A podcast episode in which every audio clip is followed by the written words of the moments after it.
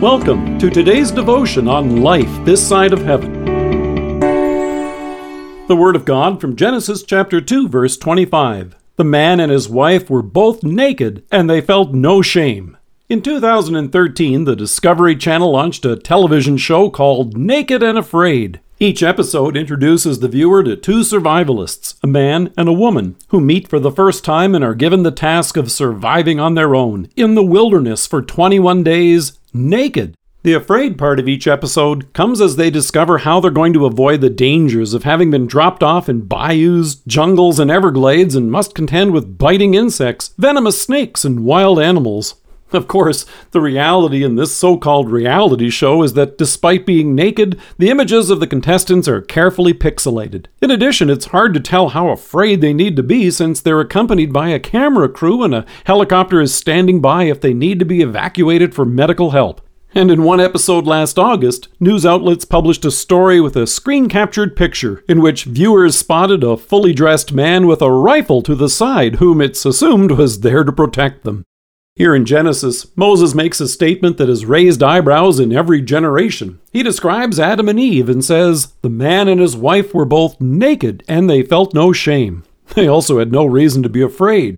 God was with them, the maker of heaven and earth. He provided them with everything they needed and more. Nevertheless, they decided this wasn't enough. They chose to do that from which they were forbidden and take that which was not given.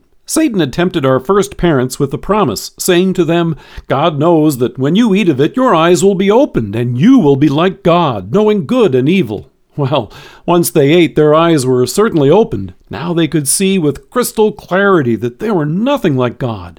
Staring at each other, they could see something horrifying and dangerous that wasn't there before guilt.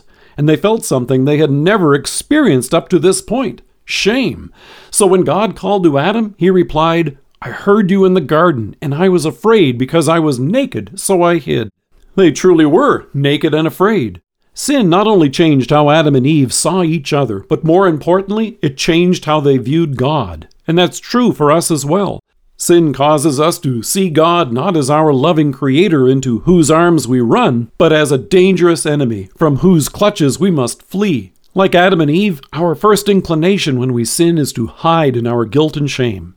But unlike a lion stalking the jungle for prey, God came walking in the garden to call them to repentance. In love, He came to bring His incredible life saving mercy.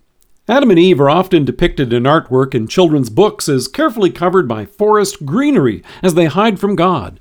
But as much as we may have giggled as Sunday school children, or perhaps blush even now when we hear this verse about our first parents' nakedness, the reality is that our condition is not so different from theirs. In Hebrews, God's Word reminds us nothing in all creation is hidden from God's sight. Everything is uncovered and laid bare before the eyes of Him to whom we must give account. A slightly more literal translation says it as it is No creature is hidden from His sight, but all are naked and exposed to the eyes of Him to whom we must give account.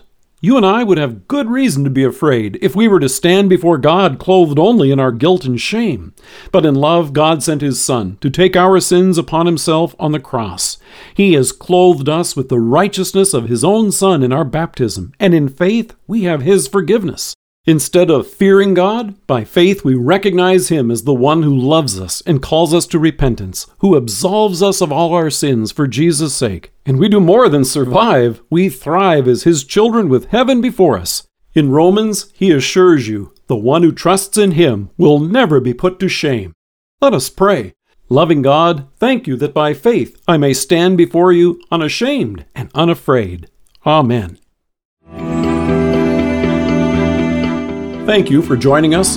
If you are listening to us by podcast or on Alexa, we invite you to browse the resources that are available on our site at lifethissideofheaven.org. God bless you and have a great day.